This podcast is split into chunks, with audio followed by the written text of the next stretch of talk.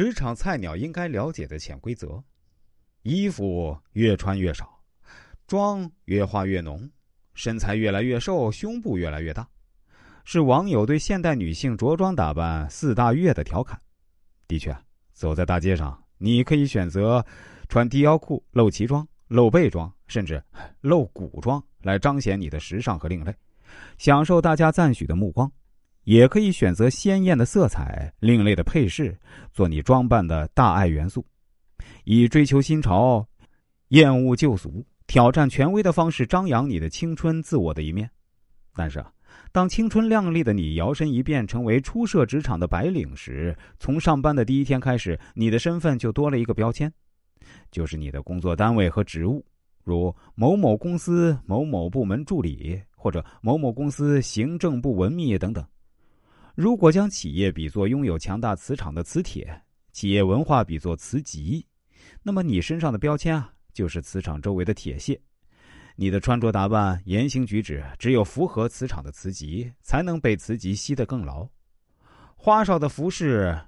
夸张的打扮，只会增加人们对你工作能力、工作作风、敬业精神、生活态度的质疑。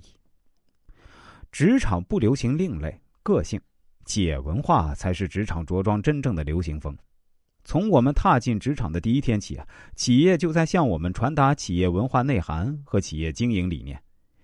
企业文化不是一种看得到、摸得着的文字性材料，也不是规则制度，而是一种企业氛围，是一个企业的工作作风。它是在企业成长过程中形成自身独特的文化，受民族、地域、创始人等各方面因素的影响。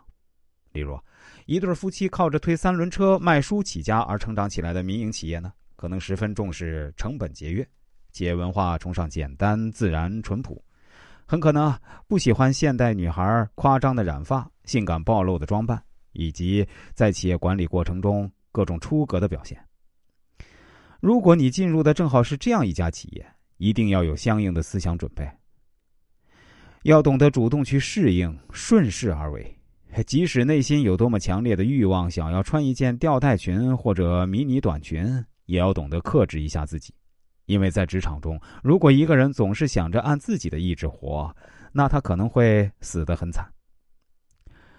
琳达是大学时代大伙公认的紧追潮流之人，她喜欢一切新鲜的东西，喜欢与众不同，喜欢做弄潮儿，那种独领风骚和新鲜刺激的感觉对她极具诱惑。他对时装的把握和模仿呢，让他在大学四年里成为学校里闪亮的明星。可是毕业进入职场后，另类的着装、流行的妆容，却让他多次受到领导的批评和同事的嘲讽。刚上班时，琳达每天换着花样打扮自己。前台婷婷曾经暗示他，公司的员工都比较简单朴实，领导也喜欢自然大方的打扮，让他尽量朴素一点。而琳达不以为然，心想。我怎么穿是我的自由，公司哪有那么多事儿啊？连穿衣服都要管，还有没有自由了？